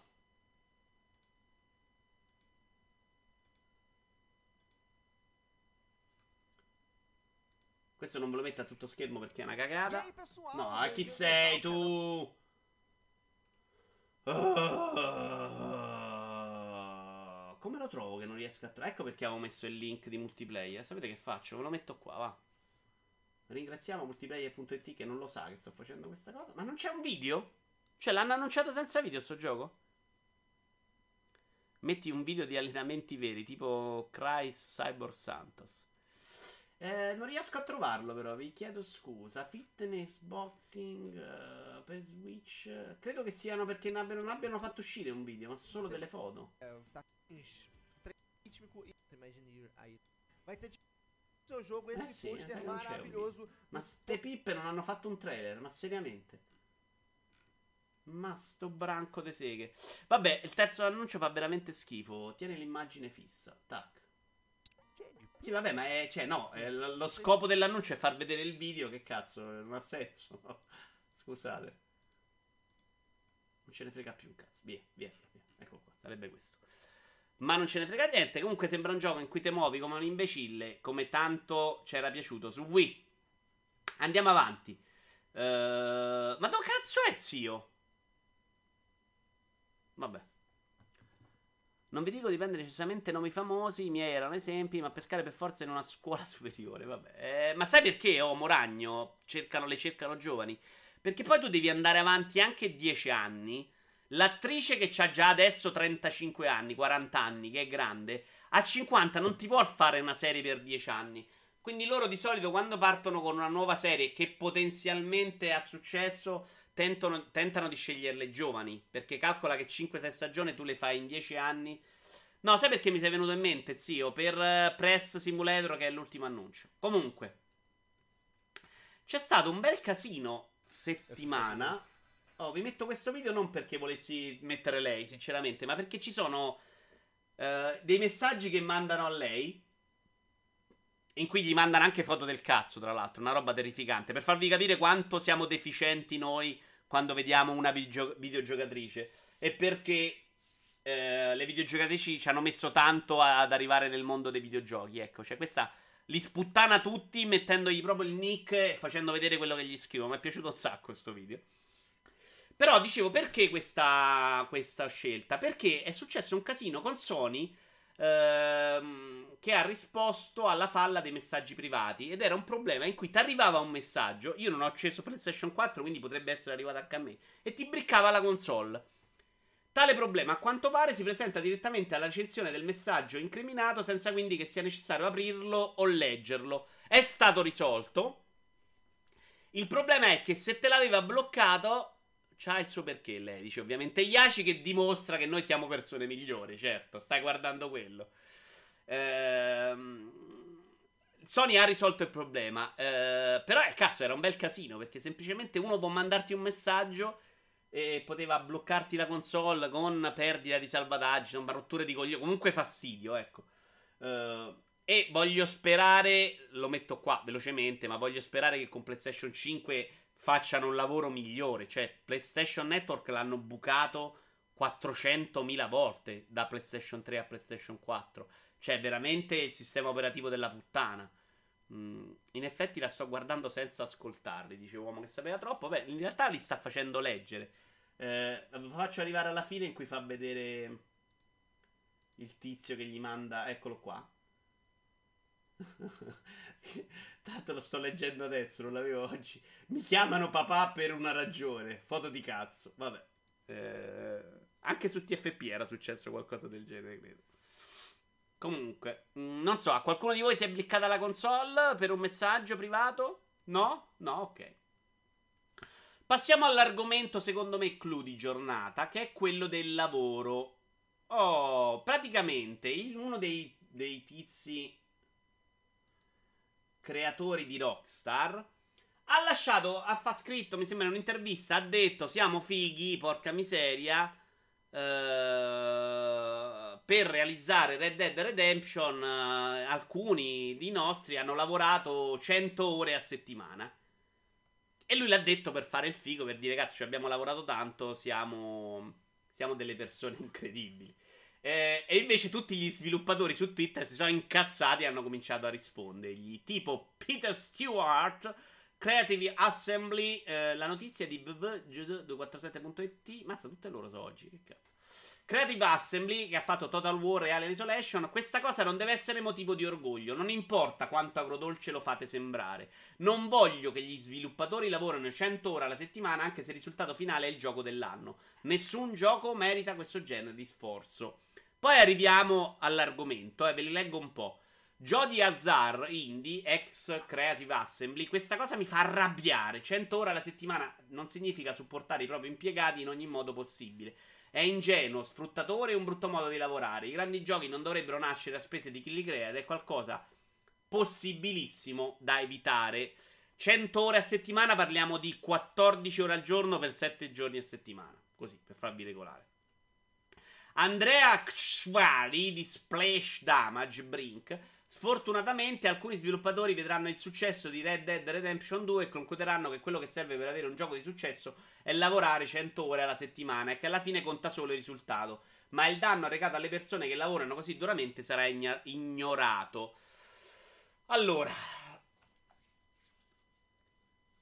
argomento spinoso secondo me. Perché Qui non si tratta di lavorare tutta la vita 14 ore a 100 ore a settimana, 14 ore al giorno, 7 ore al giorno, ma si tratta di lavorare nel periodo in cui stai concludendo il gioco. Uh, parliamo sempre di lavoro retribuito, non lavoro di schiavo, e dovremmo parlare sempre di scelta di poterlo fare. Cioè, un conto è dire, ragazzi, c'è da lavorare di più, lavorare tanto sto periodo perché il gioco deve uscire, poi c'è il super bonus, tanti soldi, ve lo pago. Però se c'è, c'hai tua madre che sta male a casa, vai pazienza, faremo diversamente. Mm, un conto eh, è no, ragazzi, da domani si lavora 14 ore al giorno per, per 3 mesi di seguito, morite tutti, eh, chi non lo fa eh, lo licenziamo. Quindi già c'è una bella differenza. Eh, chiaramente, adesso vi eh, leggo anche le dichiarazioni dell'ex dipendente Rockstar che è Stauffer, che dice che ok, nessuno te obbliga, però erano assolutamente ehm, se lo aspettavano. È passato quasi un decennio da quando ho lasciato Rockstar, ma posso assicurarvi che durante l'era GTA 4 era come lavorare con una pistola puntata alla testa 7 giorni per settimana. Stai qui anche sabato e domenica, giusto in caso Sam o Dan Hauser arrivino, vogliono vedere che tutti lavorano duramente quanto loro. C'è stata una volta nel 2008-2009 dove ho contratto l'influenza, mi serviva un giorno di riposo. Ho avuto una reazione allergica per via del Tamiflu e ho postato una foto su Twitter. Ho ricevuto una segnalazione per non essere venuto al lavoro e aver bighellonato su Twitter. Una storia vera. Quindi è chiaramente è una cosa che un po' Paolo Ceccotti eh, che ha fatto una scelta di vita. Cioè lui ha detto lì guadagniamo di più, guadagniamo bene, lavoravo tempo, parlo di cieco. Però erano condizioni di vita che in certi momenti erano sfiancanti ed è una cosa in cui vai a togliere alla famiglia. Lavori 14 ore al giorno, vai a casa e muori. Mm io non per sette giorni a settimana, ma per sei e mezzo ho tenuto quei ritmi. Cioè lavoravo 14 ore, 5 giorni a settimana e ne lavoravo 8 il sabato. Ed è una roba che a 20 anni secondo me fai, puoi farla, soprattutto se c'hai un obiettivo finale. Adesso non ce la farei mai, cioè proprio non riuscirei mai a tenere quel ritmo. 7 giorni alla settimana farei ancora più fatica probabilmente. Però c'è da dire che poi questi dipendenti prendono anche dei super bonus. Uh, quindi alla famiglia arriva anche tanto denaro, secondo me. Quindi non sono uno di quelli che dice no, mai nella vita per forza. Cioè, se si tratta di dire ok, un mese ci ammazziamo, facciamo uscire Red Dead 2, dopo ve ne andate due in ferie. Secondo me si può pure parlare in quest'ottica. Cioè, non è che muore nessuno. Non mi devi obbligare perché se non ce la faccio devo poter stare a casa dopo un certo tipo, devo essere io a decidere. Però se, se se voglio, ma perché no? Eh, questa è la mia uh, opinione. I soldi comunisti indignati del cazzo, dice. Vabbè, Naked, calmati. Stiamo parlando di 14 ore al giorno per 7 giorni. Sono tante Naked, cioè non, non, non, è neanche una cazzata. In cui loro dicono qualcuno che erano liberi di farlo un par di coglioni. Cioè, se l'aspettano vuol dire che se non le fai ti mandano a fanculo, eh. Siamo da quelle parti là. Se parliamo di un paio di settimane, ok, un mese è già troppo, dice Trecar. Sono d'accordo, se l'azienda mi dice vuoi lavorare per un mese a 14 ore invece di 8 e diamo il doppio dello stipendio, se è così accetterei salvo problemi familiari. Il problema è che in realtà non credo sia così facile. Eh, sì. Una volta per una scadenza ho lavorato da venerdì a lunedì senza do- neppure dormire in azienda. Che non hai lavorato senza dormire è una cazzata, Naked. Io l'ho fatto per due giorni e stavo morendo. Cioè, una volta dalle 4 e mezza di mattina alle 10 di sera eh, non, non, puoi vivere, non sei di cazzate, dai. Ma vaffanculo, insomma, avrei, avrei fatto uh, le pippe ai cani, cioè, che puoi fare senza dormire? Il mio amico sono due mesi di 16 al giorno, si è licenziato, lavorava in una vigilanza, dice Kira. Uh, sì, però c'è le pause in mezzo, Kira. Cioè, l- il problema secondo me qui è la non pausa non tanto le 14 ore al giorno. Perché 14 ore al giorno per 5 giorni a settimana li puoi fare, secondo me. Guadagnando tanto. Cioè, io le farei senza problemi. Senza pausa è tosta. Cioè, alla fine il cervello deve riposare, eh. Cioè. Boh, così mi sembra veramente troppo, troppo, troppo. Però adesso vi, vi chiudiamo la notizia con. Dopo questo casino che è uscito, insomma, sono uscite delle dichiarazioni della gente che lavora adesso in uh, Rockstar e sono bellissime perché sono chiaramente della roba coi PR alle spalle. È stato uno dei progetti più gratificanti e meno stressanti su cui ho lavorato. Ha commentato Kate Thorburn di Rockstar North, la divisione scozzese. So cosa significano i periodi di crunch, ma in questo caso sono stati gestiti in modo da farmi sentire felice e in salute. Continua, eh, ce ne sono diverse. Da quando lavoro nello studio, le pratiche di lavoro sono decisamente migliorate, ha aggiunto Phil Beveridge, programmatore di Rockstar North. I crunch su Red Dead Redemption 2 sono stati decisamente migliori rispetto a GTA 5, dove è capitato lav- di lavorare più di 70 ore a settimana per un intero mese, sebbene il mio capo mi dicesse di andare a casa. Sebbene il mio capo mi dicesse di andare a casa. Ci sono stati periodi di crunch, ma niente di eccessivo. Abbiamo lavorato duramente sul gioco, ma non abbiamo subito abusi.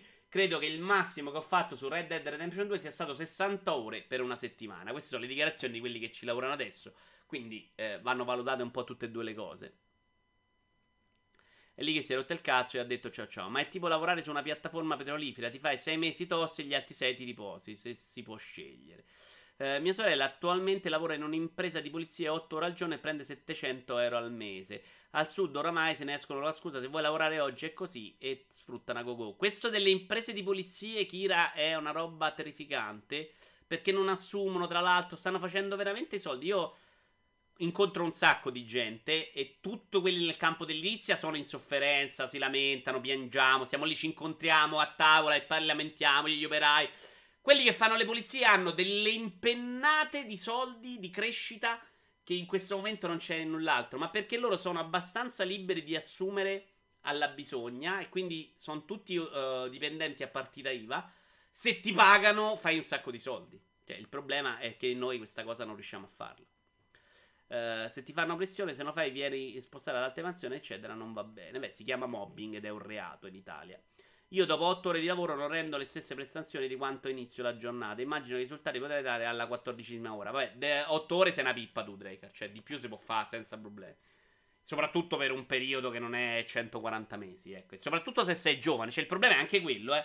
Cioè, una cosa è fare questi ritmi a 20 anni, una cosa è farli a 40. Io stesso ho lavorato 12 ore al giorno per 20 euro a nero. Lavoravo tipo una. Ma che Dio li benedica, io non posso farle queste cose, Kira. Tipo a una scotte in miniatura. Lavoravo tipo ad una scotta in miniatura. Io sapevo i macchinari e sapevo fare di tutto. Non ero uno alle prime armi. Non ero uno alle prime armi. A Roma pure è così. Eh, sì, sì, la roba delle pulizie è così. Eh, cooperative, subappaltanti e altre cose che i sindacati dovrebbero mettersi le mani nei capelli.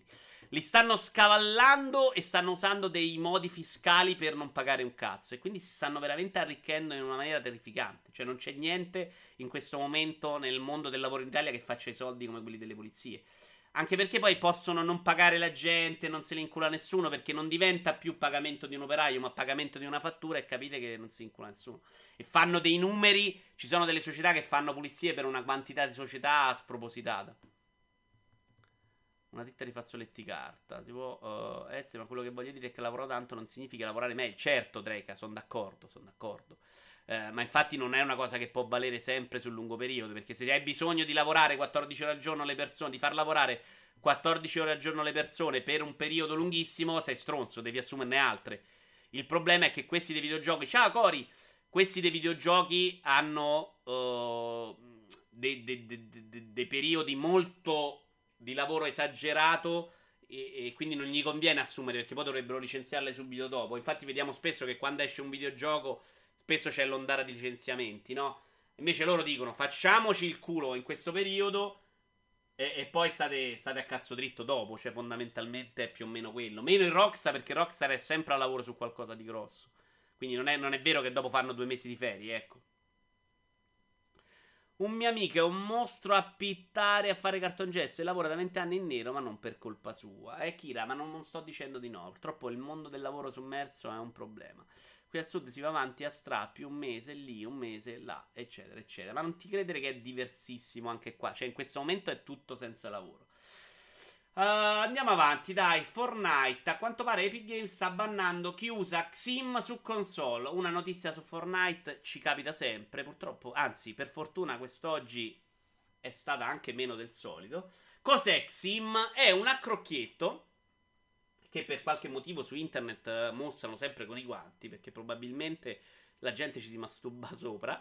Ci arrivo, Naked, ci arrivo. È un accessorio che eh, ti fa attaccare mouse e tastiera alla console. Perché però dovrebbe essere bannato?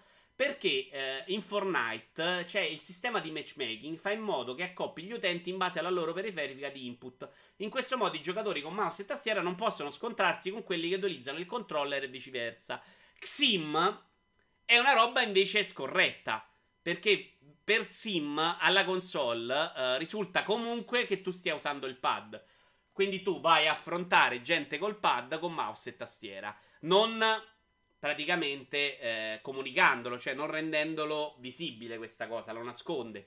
Quindi gli sviluppatori di eh, Fortnite hanno trovato un modo per scoprire chi sta usando Xim e se li inculano.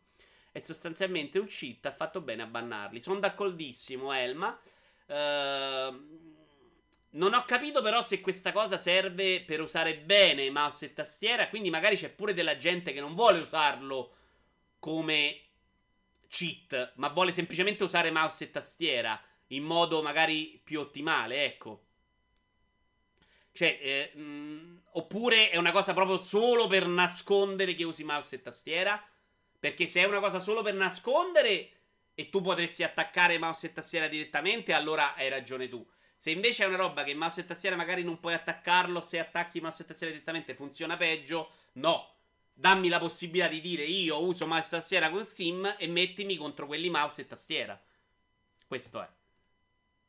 Eh, mi pare che dopo ho scelto un'altra news, però. Ricordatevi questa news, mettetela in un angolino perché dopo ritorna e ne parliamo meglio.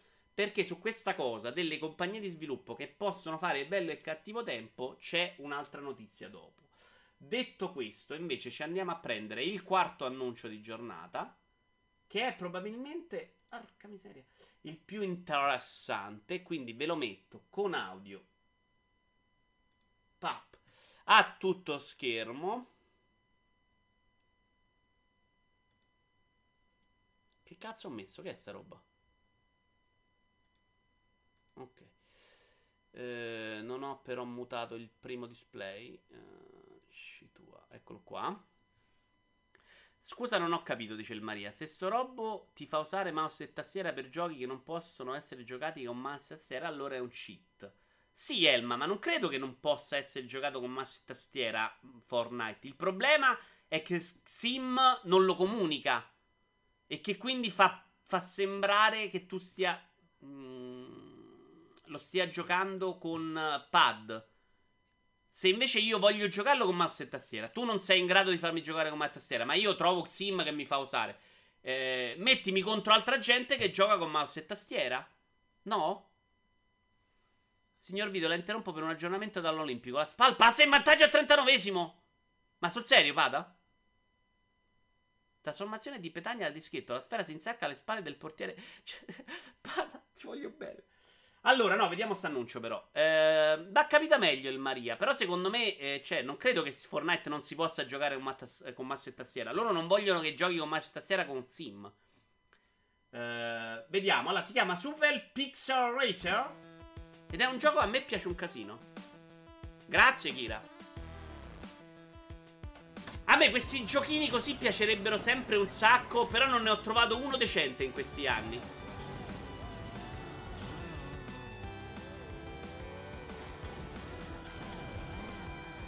Carino, eh? Non riescono a farli con un sistema di guida molto, molto user alla Ridge Racer. Viene sempre una roba molto macchinosa e pesante. Ne ho comprati 3-4. Allora, mouse e tastiera si può usare solo che nel matchmaking ti mettono con mouse e tastiera attaccati a PlayStation 4. Eh, vedi, cioè quello che dicevo io. E allora sì, uno usa quel robo perché ha le mani vuole andare contro gente usa il pad. Perfetto. Ma magari no, aspetta, El Maria, non voglio neanche dare a tutti gli stronzi. Magari con Sim uh, funziona meglio, ecco, non voglio dirlo. Quindi non è detto neanche che mi devi per forza bannare. Siamo tornati a Ivan Iron Man, carino. Eh sì, sono giochi di quel tipo, ma secondo me non li sanno fare per qualche motivo. Ne ho trovato uno bellissimo su mobile, che era dello studio cui, in cui lavorava Simone Trimarchi, che però aveva il sistema del mobile di mille transazioni ed era orribile. Ok, intanto vi metto questo video. Shenmue, a game of discovery and adventure, a timeless classic, but one with a rather interesting history. A history which gains a new page. Sempre amato i top down racing, dice Yashi. Anch'io, ma non li trovo belli. Ehm, è uscito un leak settimana scorsa, mi pare, non questa. Ah, leviamo l'audio, scusate. In cui eh, si era visto che Siga aveva cominciato a lavorare non a un remaster, ma a un vero e un proprio remake di Shenmue. Eh, dopodiché, eh, altra bomba su Stato già spaccava. Questo lo so, Kira, l'abbiamo visto una volta il filmato. Spaccava, magari non esagerare, era bruttino, però eh, l'abbiamo visto che l'idea era nata là, sì. È anche il motivo per cui poi Shenmue non lo vediamo più, perché ci ha messo sette generazioni a farlo uscire. Siga ha svelato i motivi per cui eh, ha dovuto interrompere lo sviluppo del remake. Siga e D3T avevano effettivamente iniziato ad esplorare la fattibilità di una remaster full HD per Shenmue 1 e 2. Detto questo, ci siamo presto resi conto che si trattava di un progetto con una serie di sfide. Lavorare con animazioni e personaggi originali, ma inserirli in un contesto HD, ci ha restituito un gioco che ritenevamo non soddisfacesse gli standard che i fan di Shenmue si, me- si aspettano e meritano. Piuttosto che andare avanti con una versione che poteva deludere i fan, abbiamo scelto di, non- di concentrarci su portare il gioco originale migliorato su PC e console, in modo che i nuovi giocatori potessero sperimentare il fascino originale di Shenmue. È una spiegazione un po' così e così, perché sinceramente manca... mm, Ciao Psycho MB, prima volta qui, benvenuto tra noi. Eh, è una spiegazione che lascia un po' l'amaro in bocca. Perché, ok, stavi facendo la remaster, le animazioni vecchie nel gioco HD facevano cagare, rifai le animazioni. Cioè, rifai Shenmue se vuoi rifarli. Eh, chiaramente eh, il sottointeso è che non valeva, ripena, valeva la pena rifarlo completamente da capo. Come hanno fatto, però, c'è da dire con Kiwami, con Yakuza. Perché gli costava troppo e perché probabilmente non vende abbastanza. Cioè, probabilmente Yakuza vende di più di quanto vende Shenmue. E quindi hanno detto facciamo una cosa da due soldi. eh, cioè riportiamo l'originale. Grazie Psycho, benvenuto. eh, che, che è una roba magari non il massimo. Però intanto avete in HD l'originale che è meglio di niente. Ecco, meglio del carcio in the balls. Credo che la Super Remaster avrebbe venduto allo stesso modo. Questo si saranno detti. Sì, saranno avranno fatto due conti e avranno detto non vale la pena. Non ci vogliamo spende soldi. Ci sta, secondo me, ci sta. È un peccato perché non era male quello che si è visto, che avevano rifatto, e perché probabilmente quello sì avrebbe potuto avvicinare tante persone nuove alla serie. La remaster fa contenti chi l'ha giocato al suo tempo, qualcuno amante de- dei videogiochi che vuole recuperarlo, ma secondo me non lascia Shenmue dov'è. Spiegazione paracura, dice uomo, ma ci sta anche accorgersi che fare uno Shenmue con i Wami non avrebbe venduto comunque un cazzo, se non a chi già era intenzionato. Sono d'accordo. Per questo senso non avrebbe senso provare il crowdfunding uh, Draker, ma se sei Siga, Sega, secondo me non devi andare col crowdfunding. Cioè, è una roba che ti sputtana anche come immagine. Ma io sono online, ma perché mi dite no? E che cazzo, mi sono fermato, ma hai detto che non era online.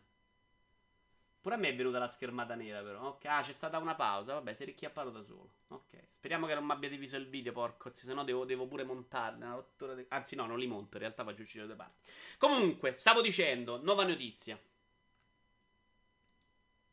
Non so dove siete arrivati su Shemu, ma non lo ripeto, eh. È andata persa nell'universo. Chi c'era, c'era.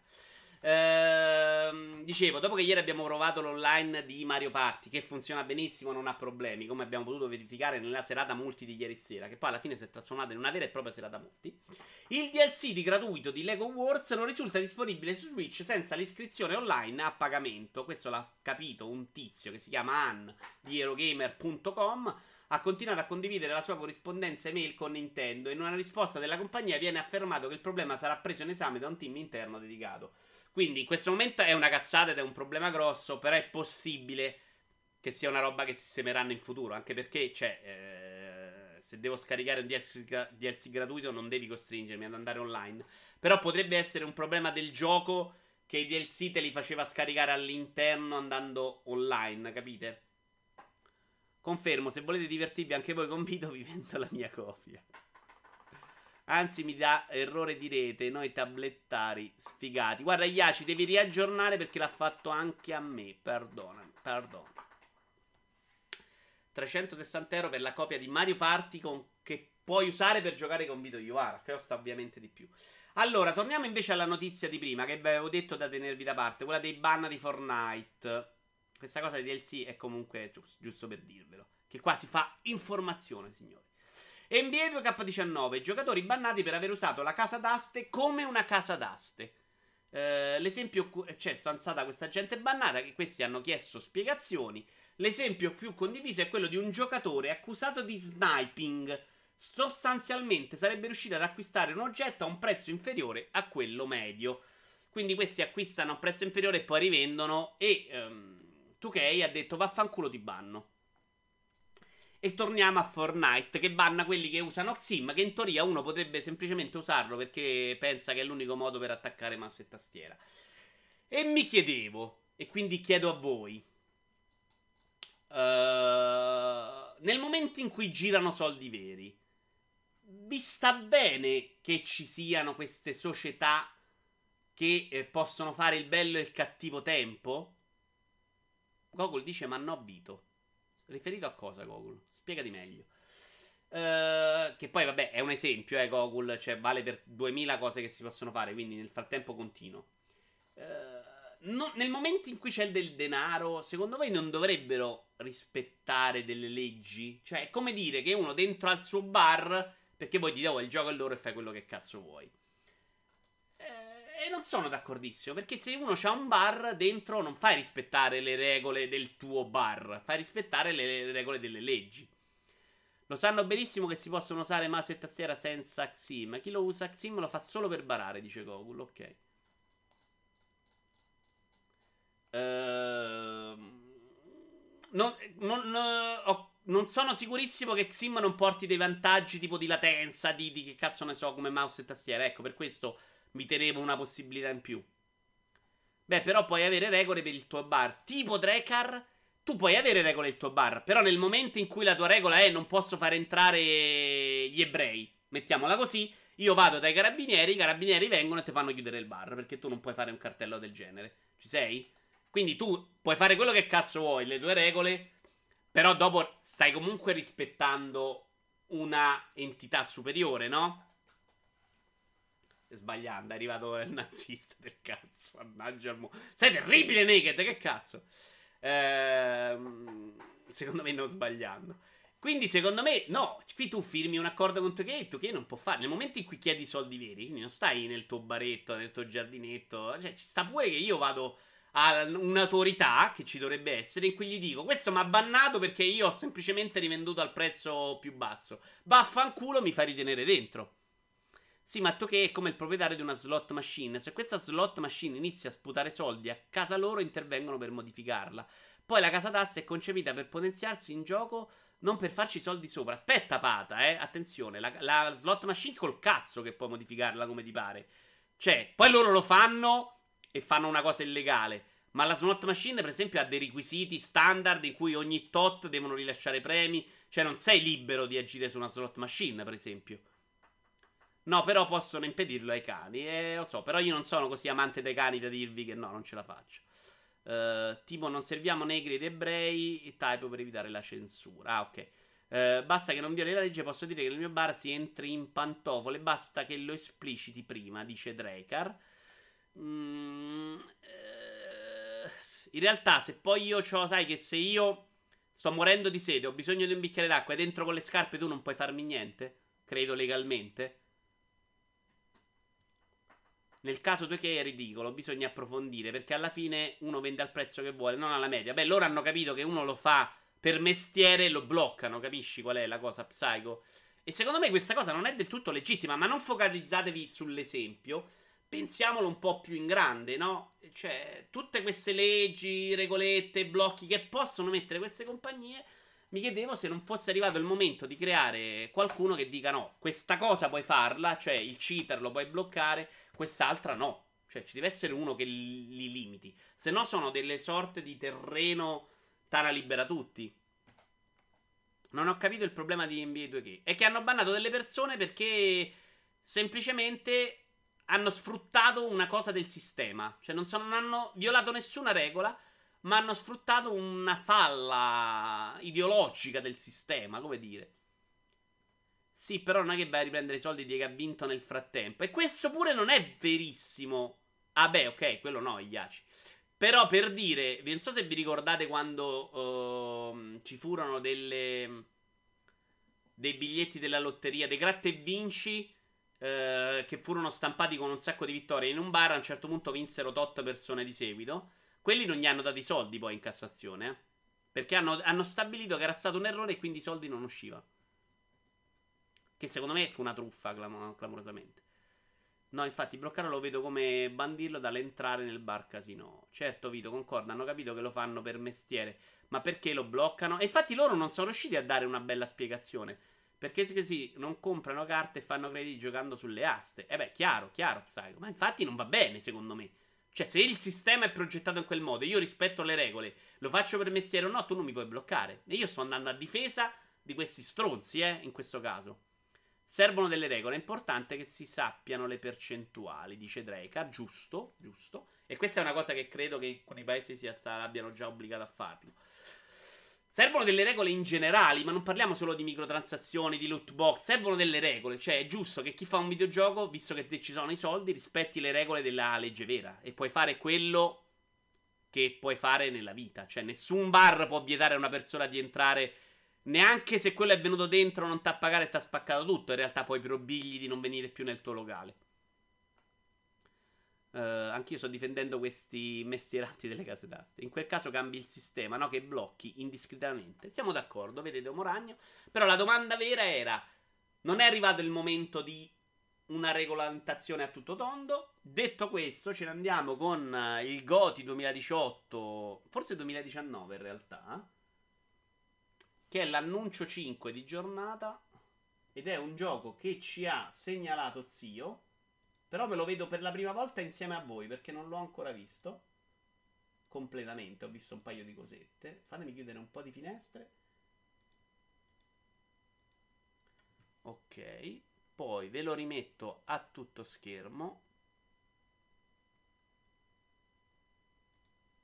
Ok. E vediamocelo. Va. Si chiama Press Simulator. E ok, non mi, non mi, ha fatto una grandissima impressione, però qua c'è veramente, c'è chiaramente l'esorcista, l'esorcismo. Sembrano fatti tutti con lo stesso motore, questi giochi, eh.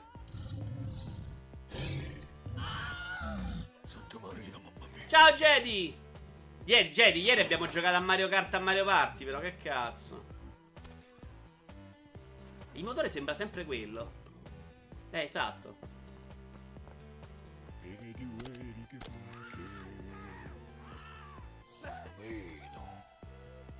Però qua c'è più fisica, eh.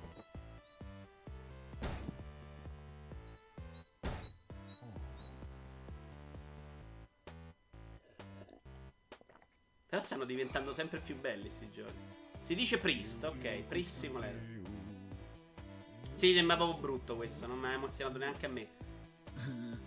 Mentre è uscito un nuovo video di Cooking Simulator che per il 50% mi eccita proprio.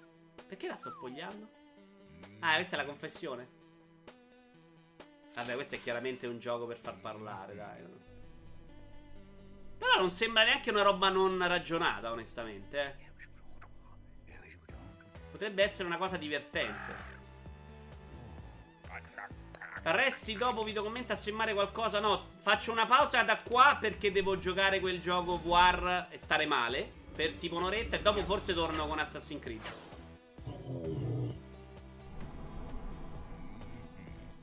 Ma quanto cazzo dura per un pure Pre-simulator, signori. Mi pare uno schifo per fare click su YouTube, dice Antonio. Sono abbastanza d'accordo. Che gioco VR? Si chiama. È quello che sto giocando per. Um, Outcast. Me l'ha rimediato Joe Pep. Per uccidermi, però. Aspetta, che ve lo dico qual è il gioco. Eh. Si chiama. Me lo scordo sempre. È quello con la motoretta. Ground Runner Trials.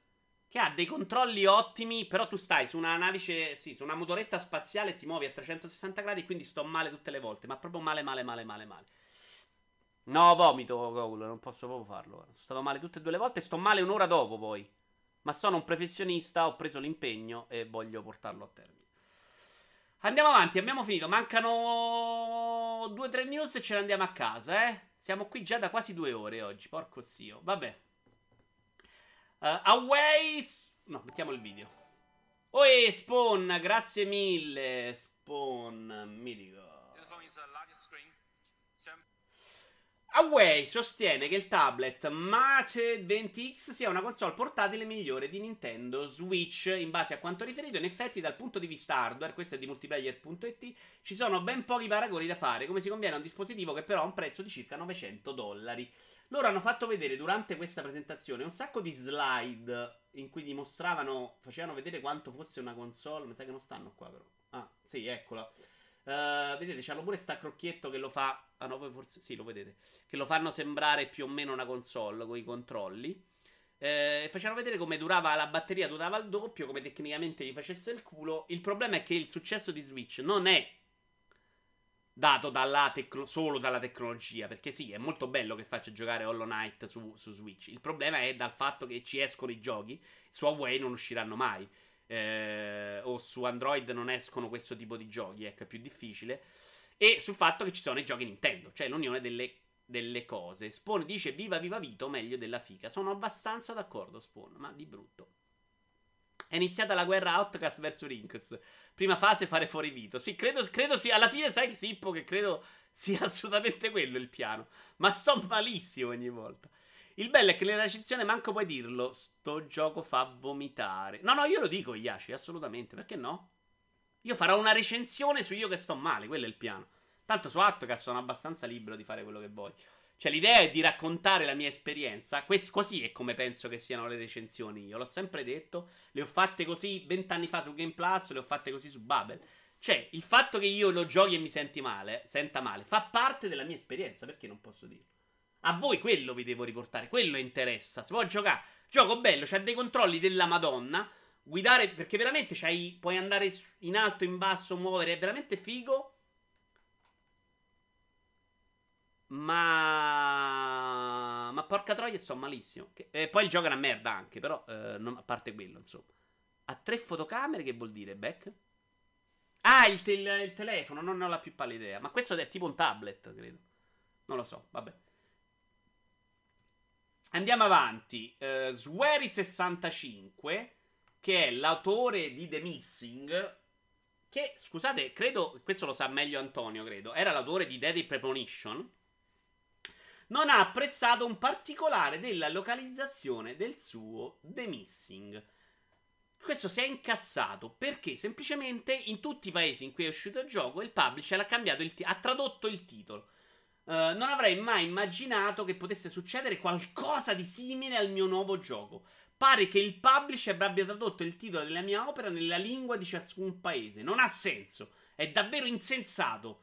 Li ho contattati per correggere il prima possibile. Mi scuso con tutti per questo problema. Ma sti cazzi! È un problema? Cioè, poi quando cambiano il titolo del film bene, eh, credo che dovesse restare quello inglese, non quello giapponese. Non gli sta bene che l'abbiano tradotto in italiano, esatto. Eh, cioè, se il titolo non diventa come fanno a volte con alcuni film, che alcuni li hanno proprio uccisi, tipo ti, ti lascio e ti cancello, che sembrava una commedia con Giulia Roberts ed era un film Stata che ti uccideva, bellissimo, eh, però ti ammazzava. Eh, secondo me, cioè, il titolo ci può anche stare. Ne che dice, secondo me ha ragione. Eh, perché sei uno di quelli fondamentalisti. Io ho conosciuto una persona, ai Kenny, Riccardo, un amico, che trovava insopportabile che la gente ascoltasse i dischi non in ordine, cioè le canzoni dei dischi non in ordine. Cioè, che prendevi, che ne so, ma ascolto la, la traccia numero 7. No, Secondo lui dovevi ascoltare 1, 2, 3, 4, 5, 6, 7, se no avevi snaturato la volontà dell'autore. Giulia Roberts, ho detto che il titolo sembrava quello di una commedia con Giulia Roberts, che non fare il vecchio rincoglionito. Oggi ti vedo particolarmente scemo, eh? Ma in realtà era il film quello bellissimo. Però il titolo, se mi lasci di cancello, sembrava un film di quelle commediole sceme. Riccardo Erra compra il Blu-ray di Criterion. Che ne sai tu di Riccardo Erra, cavolo? Attenzione. I Blu-ray di Criterion sarebbero quelli dei film vecchi? Se mi lasci ti cancello. Bravo Ribuz, bravo Ribuz. Non avevo capito, scusa, ma che gioco è questo? Questo è The Missing, lo potete vedere in live da Antonio. Però un giorno è stato un pomeriggio, forse sabato scorso, è stato 5 ore a risolvere un enigma. Io lo vedo in inglese ovunque. Forse l'hanno cambiato, Antò. Perché sta polemica è nata e quindi evidentemente c'era. L'italiano era diverso prima. Probabilmente gliel'ha fatto correggere davvero. Non so, dipende. Alla fine l'artista può decidere che un titolo sia molto significativo che non debba essere tradotto, dice Psycho. A me sembra proprio una cazzata, però. Tony l'ha finito, ce l'ha su YouTube. Tutto l'ha finito, Antonio? Ah, oh, bravo. È bello sto gioco? No, questo lo chiederete ad Antonio in una sua live. In realtà sullo store PS4 tipo si chiama Scomparso, una roba del genere. Ma io non l'ho mai visto chiamato il mancato. No, The Missing, il sottotitolo era cambiato, eh. The Missing era rimasto The Missing. E per questo che secondo me è ancora una cazzata. L'altro sottotitolo che è, non mi ricordo. Lo vogliamo cercare? Quello l'hanno tradotto in italiano. Uh, The Missing. Anche in italiano l'avevano tradotto. The Missing è un film del 2003. No, no, no, no, no, no, no, no, no, no, no, no. The Missing Switch, mettiamo. Eh, che sarebbe Macfield e The Island of Memory. L'avevano tradotto come l'isola delle memorie. Ecco, una roba qua. Per capì? Il sottotitolo è GG Macfield and the Island of Memory, esatto. E loro praticamente l'hanno tradotto come GG Macfield e l'isola delle memorie. Si finisce in 6 ore se non ti blocchi troppo. Eh, Antonio ha fatte 6 su quell'enigma. È bello, ma un po'. Oh, cazzo. Ma, eh, eh, ma un po' faraginoso a volte. Come lo vuoi tradurre? L'isola dei ricordi è buona lì. Eh, lui non voleva che lo, trad- che lo traducesse, voleva che rimanesse in inglese. È solo per quella console di merda di Nintendo? No, è anche su PC. Infatti Antonio non ha Switch e l'ha giocato su PC. Vabbè, questa era una cosa sulla localizzazione e i traduttori di merda come Antonio che rovinano i giochi. Oh, un'altra bella notizia, che non, forse è l'ultima. No, sì, è l'ultima perché mi sa che l'altra l'ho cancellata. No, non è vero, è la penultima. Ci siamo quasi, signori, siamo quasi. Non ve ne andate, ci siamo quasi. Uh, un aggiornamento post lancio di The Quiet Man introdurrà il suono. Allora, il gioco che, che, è tipo il progetto videoludico più sfigato di sempre a guardarlo. Cioè, veramente una roba che ormai non si vede più. Sembra amatoriale sotto un sacco di punti, sotto un sacco di, punti di vista. Eh, è fatto con un protagonista sordomuto. L'idea principale del gioco è che tu l'audio del, di quello che c'è intorno lo senti male. Ok? Quindi l'esperienza del gioco è basata su quello, cioè sull'audio che tu puoi sentire come un sordomuto. Che secondo me è tipo la cosa più interessante di questo progetto. Eh, cosa hanno fatto però? Per paura che la gente gli rompa il cazzo, dopo una settimana dall'uscita del gioco uscirà una patch, un'aggiunta, chiamatela come volete, in cui si potrà rigiocare il gioco con l'audio completo, in cui puoi capire esattamente tutto quello che succede. Secondo me è mortificante. Uh, Cristo un sordomuto? La news più bella è che tra una o due settimane hanno ufficializzato l'arrivo di news su Medieval. Ho sentito, uomo, sì. Non hanno ufficializzato, si vocifera in realtà. Si chiama The Quiet qualcosa e mettono il suono. Sì, te lo fanno sentire perché la gente avrebbe detto non ho capito, voglio capirlo. Però secondo me è tipo dire eh, di Schindler far uscire la versione a calori su Blu-ray perché la gente non gli piace il bianco e nero. Cioè, lo capite che è una roba che a livello creativo è mortificante? Sì, Rivuz, nella seconda run tu puoi farlo. Però secondo me il succo del gioco è che certe cose non le capisci. Cioè, il sordomuto non è che dopo c'ha una seconda run nella vita in cui le cose le sente. Cioè, secondo me la bellezza di questo progetto, se ce n'è una, è esattamente quello. Eh, nel momento in cui tu fai uscire la seconda run e lo trasformi in una roba, ok, sì, sti cazzi. Cioè, ma che vuol dire? Non è che nella seconda run annulla la prima. Secondo me era bello lasciarlo in quel modo. Uh, concordo, il gioco va vissuto come pensato. Magari alla fine della prima run riceve la grazia da Padre Pio e torna a sentire. E ritorna anche indietro nel tempo, però. È uscito Mad Max in bianco e nero nel Blu-ray, per esempio. Questa cosa non sapevo perché. Se l'esperienza è basata su un sordomuto e così è pensata. Sì, secondo me quella, tra l'altro, è l'unica cosa veramente interessante. E se poi te ne penti? Uh, la descrizione della pagina Steam di The Quiet Man spiega che il primo playthrough avrà un audio molto poco distinto e nessun sottotitolo, lasciando ai giocatori il compito di dare una loro interpretazione della storia. Secondo me lì deve finire il progetto. Il secondo playthrough, quindi playthrough, playthrough, sono lo sbagliatore, ve lo ricordo, dovrebbe rivelare la verità introducendo il dialogo completo. Se lo mettono opzionale va bene, secondo me è sbagliato in ogni caso, cioè amma- lo ammazzi proprio, secondo me. Uh, secondo me lo trovi pro, cioè lo, gli uccidi proprio qualsiasi idea alla base. E per questo è ancora di più un progetto che sembra veramente campato in aria. Chiudiamo la notizia finale su VR, di cui mediamente non ve ne frega niente. Secondo gli analisti, entro il 2021 i titoli mobile a realtà aumentata saranno più redditizi dei giochi VR. Loro dicono che uh, Oculus Quest è destinato a far crescere abbastanza la VR tipo il rapporto di 3 a 1 rispetto a Rift, ma che il vero successo a livello economico arriverà solo dalla realtà aumentata. A me sembra una pessima notizia, se gli analisti hanno ragione, perché la realtà aumentata è una mezza cazzata. La VR, quando fatta bene, è il futuro.